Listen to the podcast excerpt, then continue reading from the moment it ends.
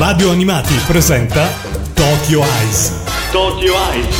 Insieme ad Alessandro e Patrizia. In collaborazione con animeclick.it. Amici di Radio Animati, ben ritrovati qui a Tokyo Ice, la rubrica che parla di anime, manga e cultura giapponese con Anime Click e con il suo webmaster, il suo direttore editoriale che sarei io, Alessandro Falciatore. Ciao a tutti, che da questa stagione è accompagnato anche da AC194 sul nostro sito, ma che di nome fa Patrizia e viene dalla Liguria. Ciao Patrizia. Ciao a tutti. Ti faccio sempre una bella presentazione, vero? Ah sì sì, non mi posso lamentare. Ecco. Ma a proposito, di cosa parliamo questa settimana, che in realtà era l'argomento anche della settimana scorsa? Parliamo di manga, visto che ne sono usciti tanti tanti tanti e una puntata non bastava e quindi abbiamo deciso di farne due. Esatto, ne sono uscite tantissime anche il mese scorso e ne abbiamo parlato in una puntata precedente. Oggi ritorniamo appunto a parlare di uscite eh, di fumetti giapponesi, però relativamente proprio a questo mese di marzo che va a concludersi. In realtà ce ne sarebbero ancora tantissimi usciti proprio ora ora eh, però ne parleremo il mese prossimo perché così pian pianino recuperiamo anche perché davvero è difficile starci dietro esce veramente tanta tanta roba no? Sì infatti bisogna proprio farsi un calendario o usare la nostra applicazione bravissima quando fai la pubblicità mi piaci davvero tanto eh, momento marchetta finito però rieccoci qui a parlare appunto di uscite. Dicevamo tante che fanno piangere i nostri portafogli. Qui non eh, si esce da una fumetteria se non dopo un esborso notevole. E, e noi siamo qui appunto a consigliarvi nuovi titoli a, da mettere in casella nella vostra fumetteria o comprare negli store online. Ormai c'è ampia scelta. Eh, vari generi, vari editori. Eh, questa settimana consigliamo due di J-Pop Manga e uno di Planet Manga. Il primo è Under Ninja, cioè il ritorno di Kengo Anazawa, di cui abbiamo parlato già nella puntata delle invasioni zombie. Lo avete conosciuto con Ayema Hiro, che che da molti lettori è considerato come la miglior opera di genere survivor horror pubblicata in Italia e che valsa al suo autore l'ambito Shogakukan Manga Awards nel 2013. J-Pop Manga propone ora al pubblico italiano l'ultima fatica di Kengo Anazawa, Under Ninja, il seinen iniziato nel 2018 in Giappone per Kodansha è ancora in corso e per il quale è previsto un adattamento animato annunciato pochi mesi fa. In questo primo volume di Under Ninja si ritrovano le straordinarie doti narrative di questo mangaka, capace di incuriosire a fondo il lettore senza affidarsi troppo alle rivelazioni, dedicando il giusto tempo alla presentazione di situazioni e personaggi attraverso un input iniziale potente, originale ed interessante. E infatti eh, lui è veramente molto bravo ad utilizzare Uh, argomenti triti e ritriti, nell'altra situazione erano gli zombie, questa volta sono i ninja e a rendere davvero tutto molto interessante, una bella riscrittura del genere. Ma di che parla Under Ninja, Patrizia? Dopo un glorioso passato, i ninja sono scomparsi dalla circolazione. Dalla seconda guerra mondiale ad oggi, infatti, nessuno ha più traccia di quelle oscure e letali macchine da guerra utilizzate anche dall'esercito giapponese. Tuttavia, sono molti coloro che affermano che siano semplicemente nascosti e che in tutto il Giappone siano ben 200.000 i ninja che lavorano sotto copertura in ogni settore e vertice del paese. Kuro Kumogakure, al momento disoccupato, è uno di loro ed è in svogliata attesa che i vertici dell'organizzazione si presentino per affidargli una missione. Brutti tempi anche per i ninja, insomma. Eh sì, c'è crisi anche per loro. Nel frattempo Kuro si divide fra alcol e strampalate compagnie, ma un giorno qualcuno bussa alla sua porta e sarà finalmente l'occasione per riconquistare l'onore perduto. Mannaggia, finiscono i divertimenti, insomma. Eh sì, non può andare sempre bene. Comunque, i ninja hanno da sempre affascinato l'immaginario collettivo. Le loro gesta si sono sempre divise fra storia e leggenda, fra realtà e finzione, autentica e florida attrattiva per i media più disparati, dal cinema ai libri, arrivando ai videogiochi. Kengo Anazawa con Under Ninja ci propone il medesimo alone di folklore, rapportato tuttavia ai giorni nostri, in un'ambientazione urbana e moderna che poco coincide con quanto dei ninja abbiamo sempre conosciuto. Esatto, noi ce li aspettiamo sempre sui monti nascosti che in realtà si mimetizzano nella foresta, no? Nelle foreste di bambù dove saltano da una parte all'altra, invece qua no. Però questo azzardo enorme, ma è efficace e già nel primo volume eh, sprigiona attrazione nel lettore, essendo in grado perfettamente di calibrare e gestire una serie di potenziali sviluppi che si muovono su diverse linee direzionali ben distinte.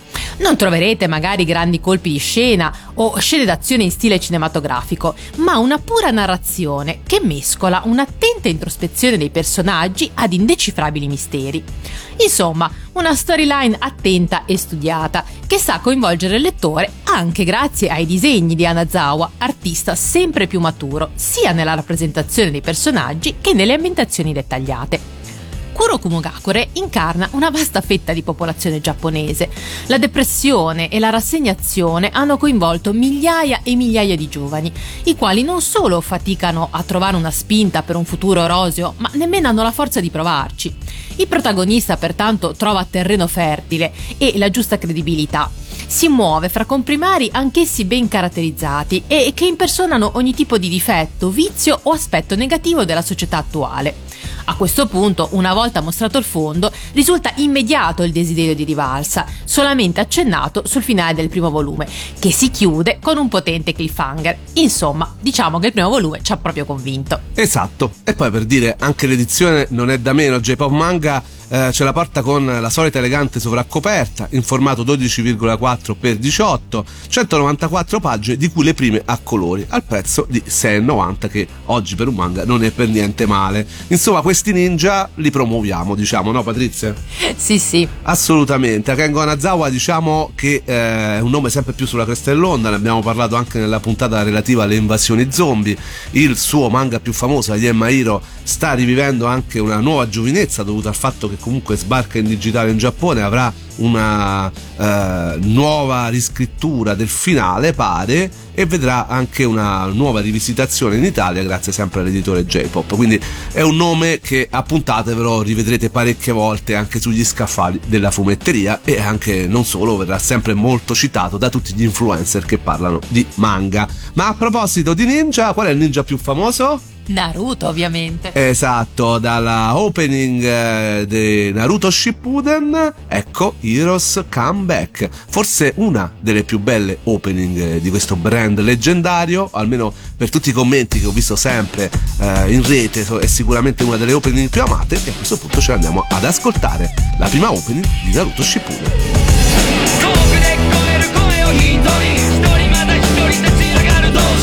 繰り返す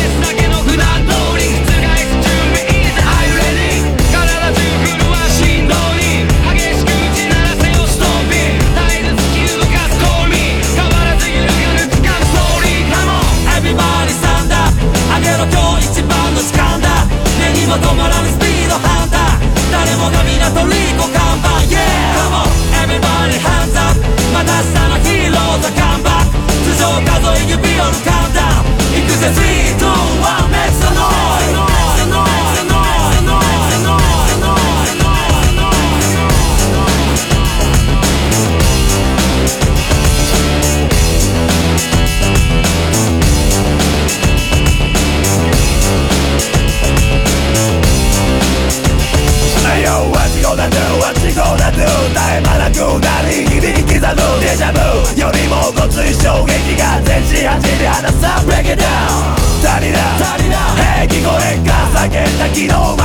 ことが変わるだろうまだ見るは日こぼれて溢れた思いの分まで。待ちに待った正体咲いて散る宿命どちらに傾く勝敗の行方あぐらかいてりゃ今日にも潰れ流した血と汗をのれで拭え。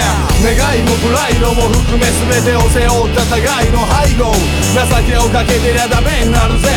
保てポテンシャルメンタル、よ猫も借地も。待ったようなヒーロー。一晩だけのボランロマン飛行。おいね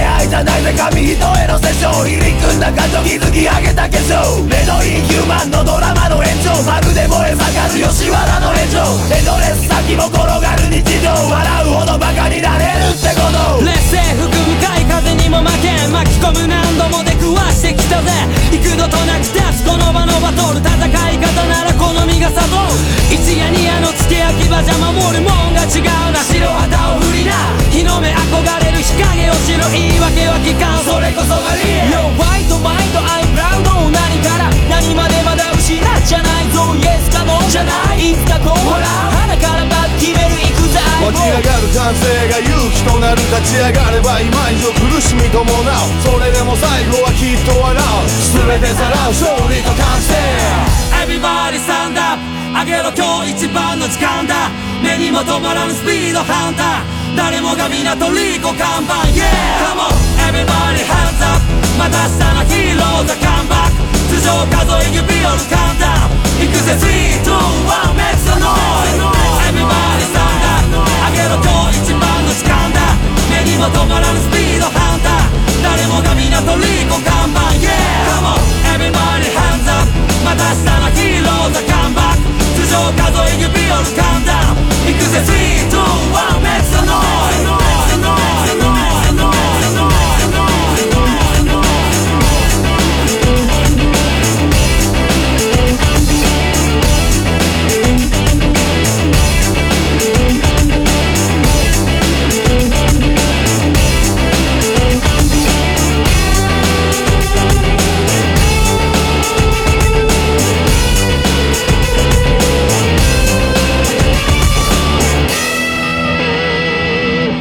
E rieccoci qui, parlavamo di Ninja, siamo a Tokyo Ice su Radio Animati ed è una puntata dedicata alle uscite manga appunto del mese di marzo. Parlavamo di Ninja in quanto è eh, arrivato in fumetteria, negli store online, eh, ovunque sia venduto un fumetto, Under Ninja, l'opera di Kengo Anazawa eh, edita da J-Pop, ma c'era un'altra opera molto attesa questo mese in uscita non so se lo sapevate, ma prima di Squid Game, eh, ciò che era piaciuto in salsa asiatica come serie tv thriller e survival era stata quella serie tratta dal manga che noi conosciamo come Alice in Borderland, un classico survival tra distopia e mistero eh, che ha avuto appunto una sua trasposizione live action su Netflix eh, che a me è molto molto piaciuta, eh, capace di intrigare anche le persone, penso, maggiormente scettiche sui prodotti live action del sollevante, grazie al potere comunicativo e alla potenza di diffusione appunto di Netflix. Uh, un successo che ha riportato poi i riflettori sul manga di Aro Aso, opera edita da Shogakukan, datata addirittura 2010 e sparita dai radar della distribuzione ormai da tempo, dopo che lo sbarco in Italia c'era stato nel 2013 grazie alla casa editrice Flashbook.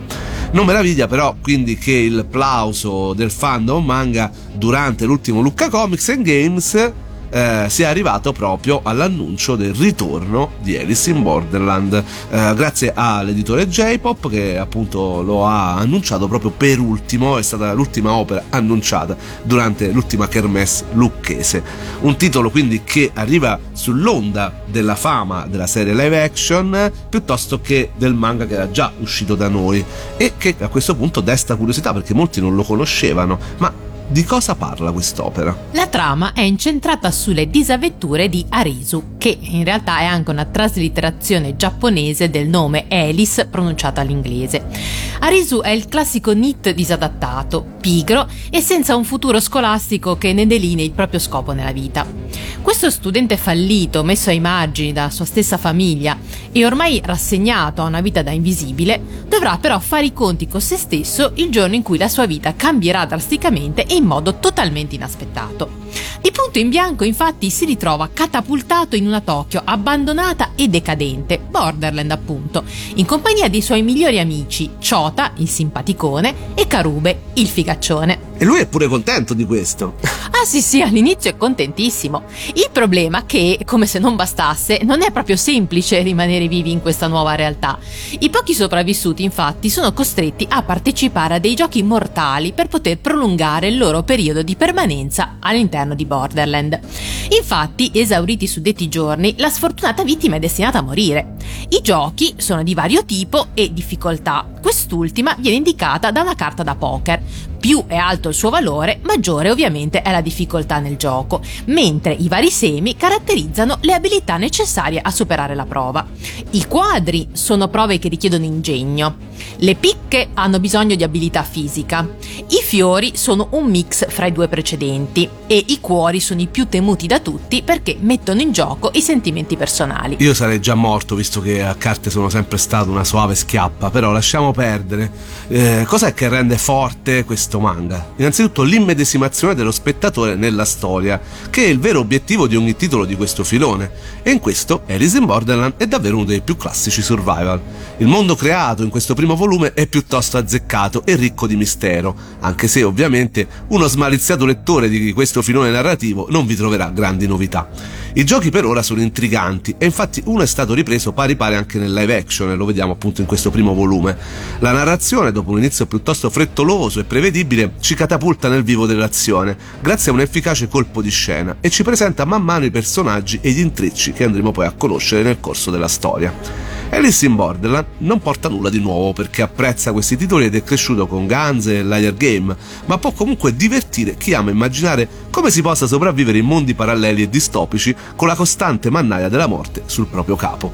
Oppure ci può anche far eh, capire come sopravvivere alla al caro benzina o a tutti i rincari che stiamo avendo. Anche quello è un bel survival, eh? Ah, decisamente, forse fa fino più paura. Sì, veramente. La nuova edizione di J-Pop Manga di Alice in Borderland è di 9 volumi, a fronte dei 18 di quella precedente, e sarà a cadenza bimestrale.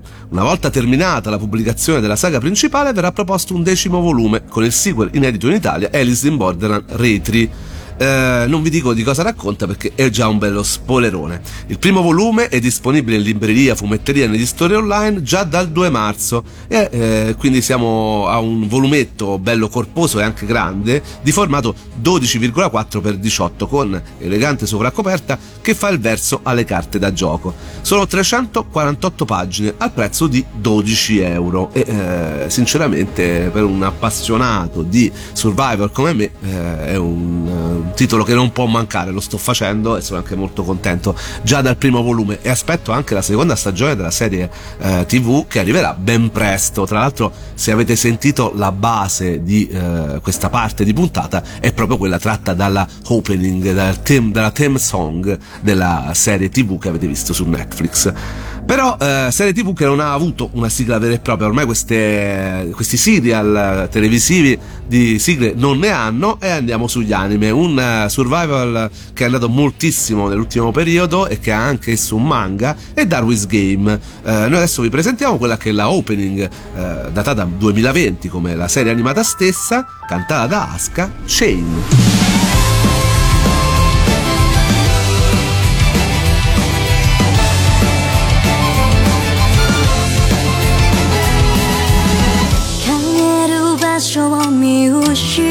ってうごめいた空でカラスたちが泣いている。出口のない迷路の中進んでいくことにこぼれ落ちる希望のかけらそう幻想にないな非常の空論じゃ不公平なシステムを精神戦列テコパして決められたルールを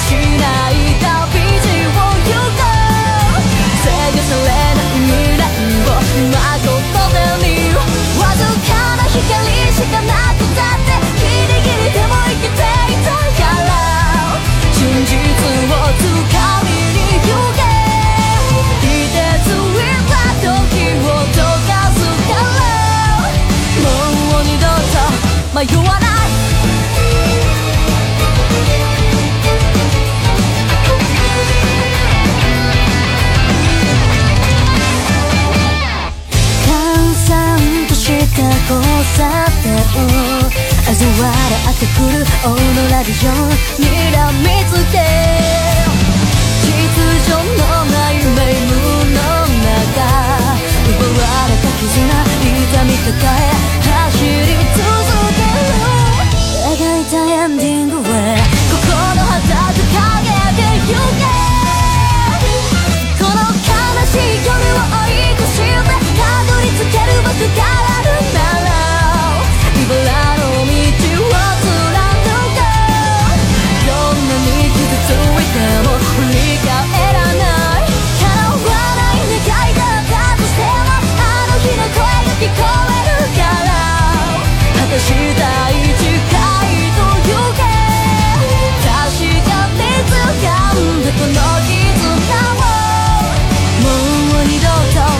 넘어서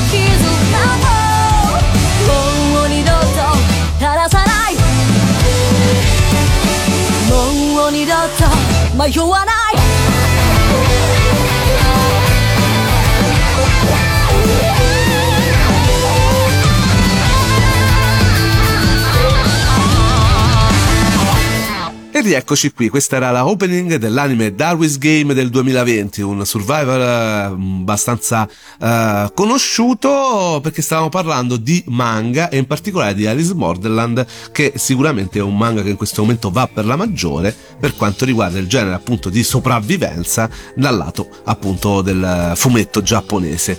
Siamo a eh, Tokyo Ice su Radio Animati, la vostra rubrica che parla di anime, manga e cultura giapponese, vi stiamo consigliando alcuni manga che sono usciti a marzo che secondo noi vale la pena recuperare. Abbiamo parlato di Under Ninja, abbiamo parlato appunto di Alice in Borderland, ora andiamo su un titolo veramente molto molto particolare, Emanon, tutto il ciclo di Emanon che comincia appunto il 24 febbraio del 1967.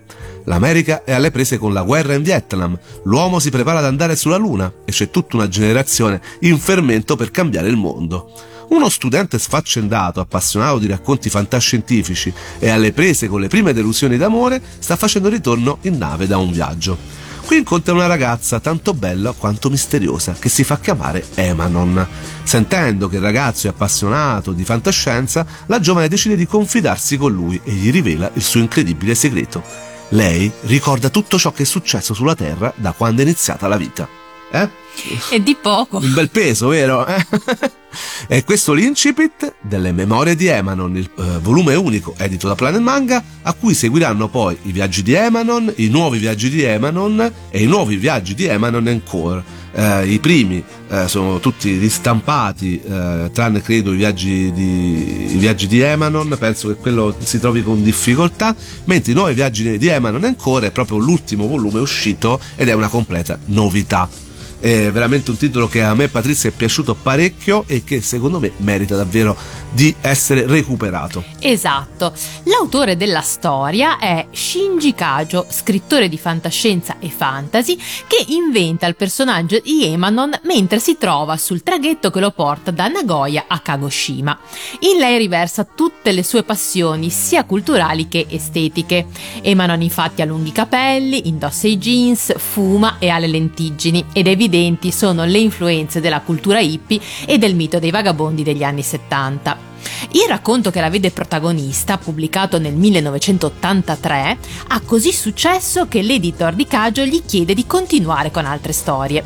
Nel 2008 arriva infine anche la versione manga, serializzata su Monthly Comic Ryu e disegnata da Kenji Tsuruta, mangaka appassionato anch'egli di fantascienza che dà vita a una Emanon che Shinji Kajo definisce semplicemente perfetta.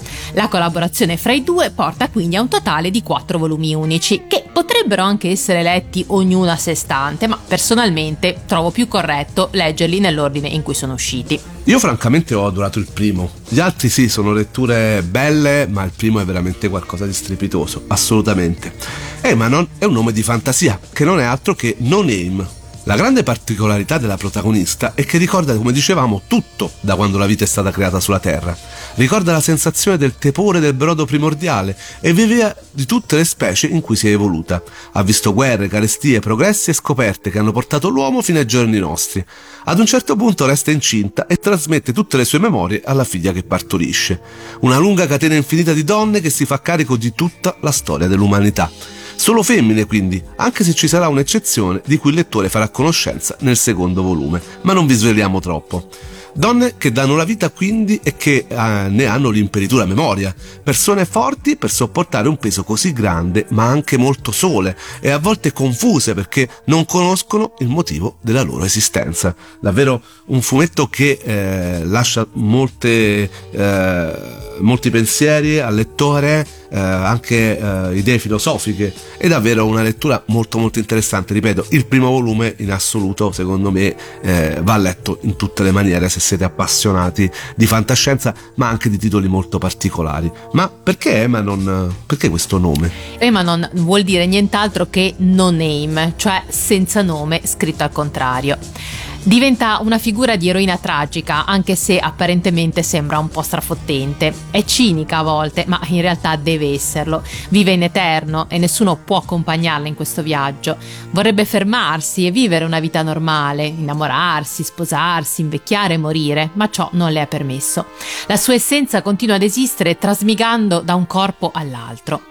La memoria quindi, ma anche il viaggio. Infatti sono entrambi i perni di quest'opera, decisamente affascinante ma anche molto complessa, densa di sottintesi e in alcuni punti un po' oscura. L'autore sceglie Emanon per veicolare l'importante concetto di non dimenticare. Eloquenti sono le tavole che descrivono desolati paesaggi urbani bombardati, ma anche vita primordiale, natura rigogliosa e sguardi intensi colmi di amore e di amicizia. Non sappiamo perché Emma non esista. L'impressione che si ha una volta finita la lettura di questi volumi è che la sua presenza sia semplicemente necessaria. Una sorta di hard disk di sicurezza, grazie al quale non perdere i 3 miliardi di anni di vita del nostro pianeta. Perché ricordare dovrebbe essere l'unico modo per imparare e migliorare. D'altronde però, oltre a ricordare, si impara e si migliora viaggiando ed Emanon fa questo incessantemente. Ad un certo punto il suo corpo sa che è giunta l'ora di muoversi e partire. Anche in questo caso non ne conosce le ragioni, magari si paleseranno durante il viaggio grazie agli incontri fortuiti che le capiteranno. Perché questo è un altro argomento centrale della storia che ha sempre affascinato il suo autore, il concetto di casuale e di una sola volta nella vita.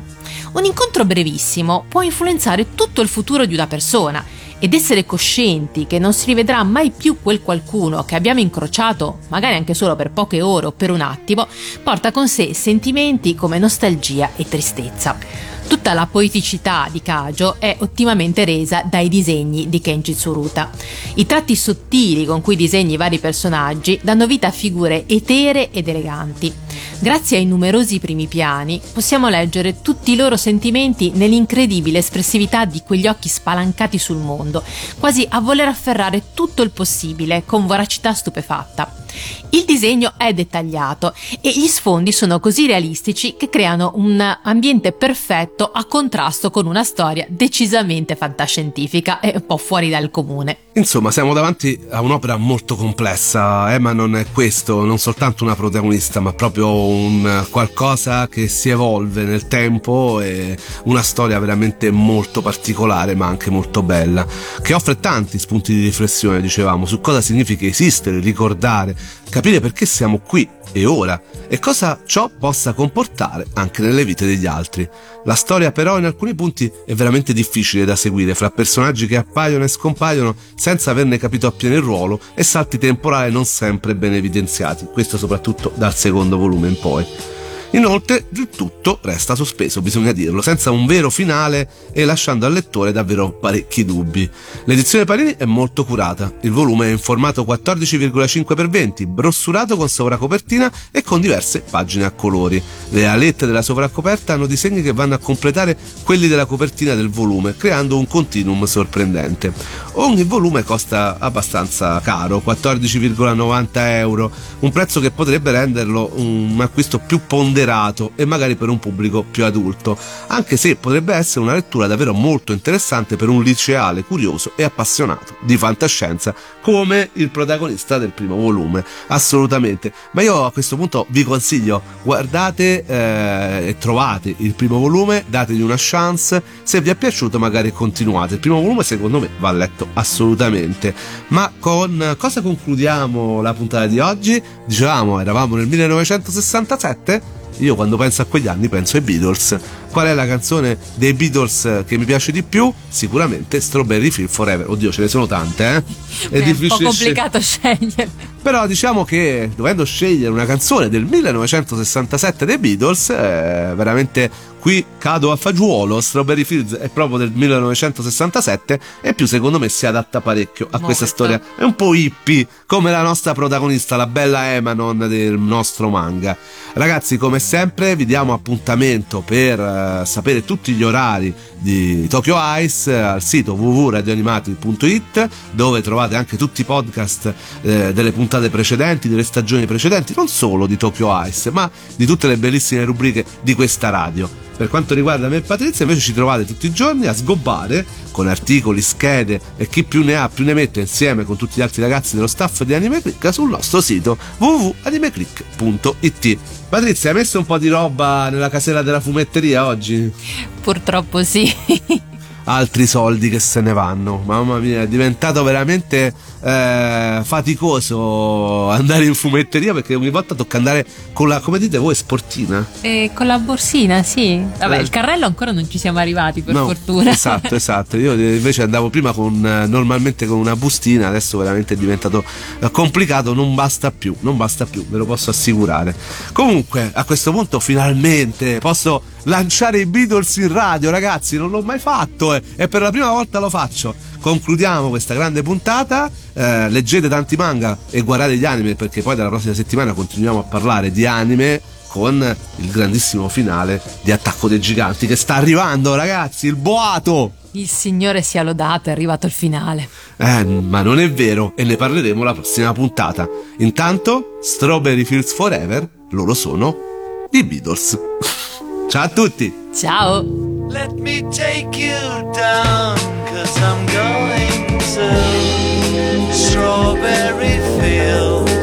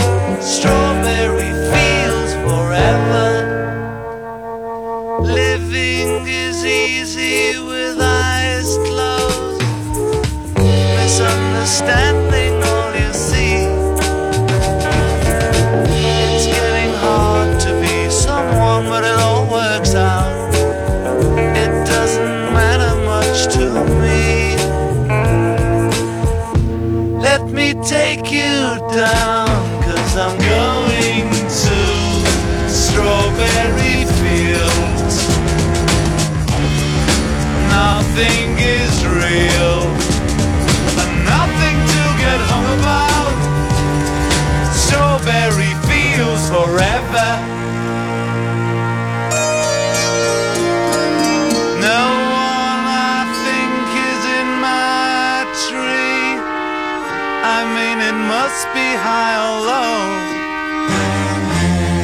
That is, you can't, you know, tune in, but it's alright. That is, I think it's not too bad.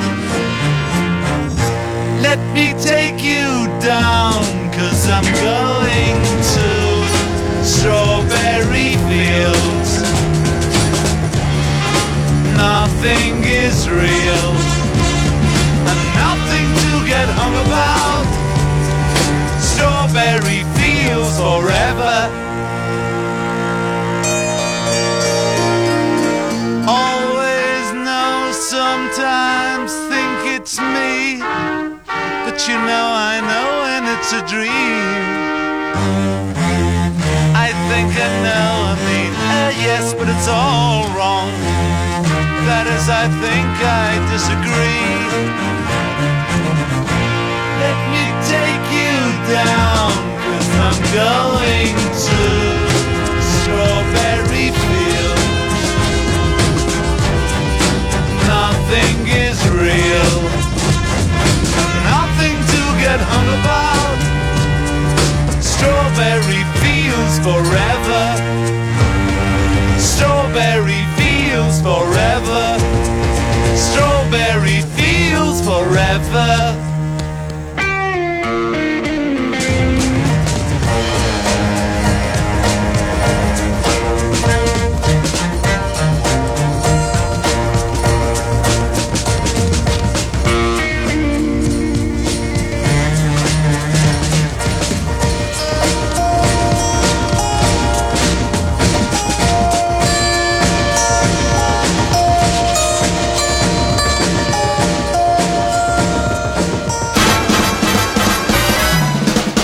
Radio Animati ha presentato Tokyo Eyes. Tokyo Eyes. Insieme ad Alessandro e Patrizia. In collaborazione con animeclick.it.